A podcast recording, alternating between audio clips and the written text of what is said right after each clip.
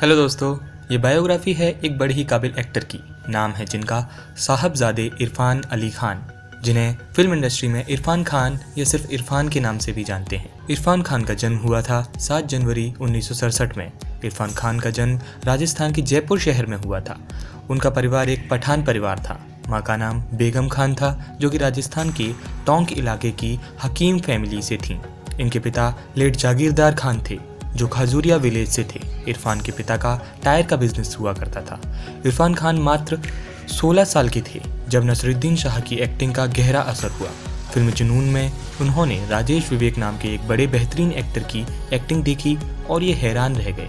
जयपुर में एक local theatre artist थे, जिन्होंने कहा, इरफान, अगर तुम फ़िल्म इंडस्ट्री में एक्टिंग करना चाहते हो तो तुम्हें नेशनल स्कूल ऑफ़ ड्रामा में जाना होगा।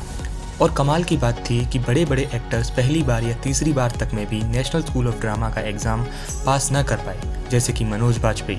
पर इरफान खान ने पहली बार में ही नेशनल स्कूल ऑफ़ ड्रामा का एग्ज़ाम पास किया और इन्हें स्कॉलरशिप मिली।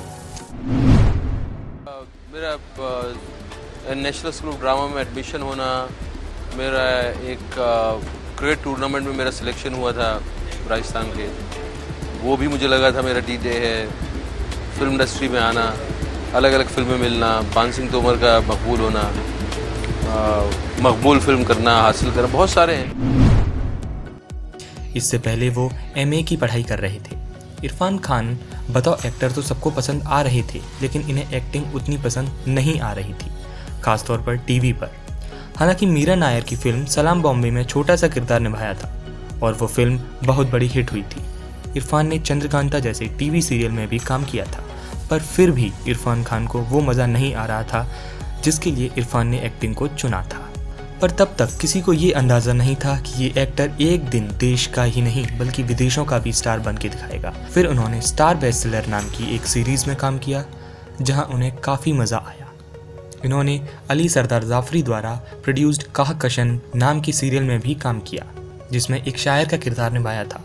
इरफान खान को बचपन में उनके दोस्त मिथुन चक्रवर्ती भी कहा करते थे। तब उन्हें अच्छा खासा कॉन्फिडेंस आता था।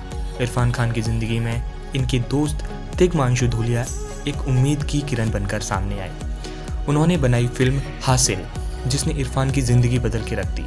इससे इरफान रातों रात स्टार बन गए। टीवी का प्रेशर भी इनके ऊपर से हट गया और इरफान खान एक सुपरस्टार बन के सामने जहाँ तक पॉपुलैरिटी की बात है, इस ये अलग तरीके से आप अलग अलग तरीके से आपकी ज़िंदगी में रोल प्ले करता है। कहीं कहीं आपको, आपके जो कई अंदर मन में बहुत सारी दबी हुई चीज़ें हैं, उनको बाहर निकालता है।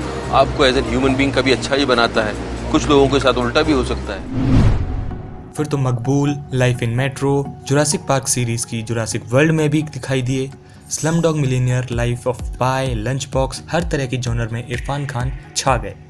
उन्नीस सौ पंचानवे में इन्होंने शादी कर ली। उनके साथ पढ़ने वाली लड़की सुतापा सिकदार से इनकी शादी हुई। उनकी वाइफ कहती हैं कि इरफान बहुत हार्डवर्किंग पर्सन थे। वो बहुत होमवर्क करते थे। अपनी फिल्म्स के लिए वो रात को तीन तीन बजे तक जाकर रिहर्सल किया करते थे। एक बार तो इरफान खान अपनी वाइफ को मुंबई के एक पुलिस स्टेशन ले गए। ये दिखाने के लिए कि देखो पुलिस किस तरह काम करती है। ये उस वक्त की बात है जब इरफान खान बनेगी अपनी बात नाम के सीरियल को डायरेक्ट कर रहे थे।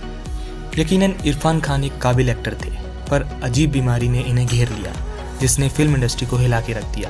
वो एक्टर, जिसमें अजब जादू है, वही एक्टर अपना इलाज कराने देश के बाहर चला गया। ये बीमारी की वजह से ही उनकी 29 अप्रैल 2020 में डेथ हो गई।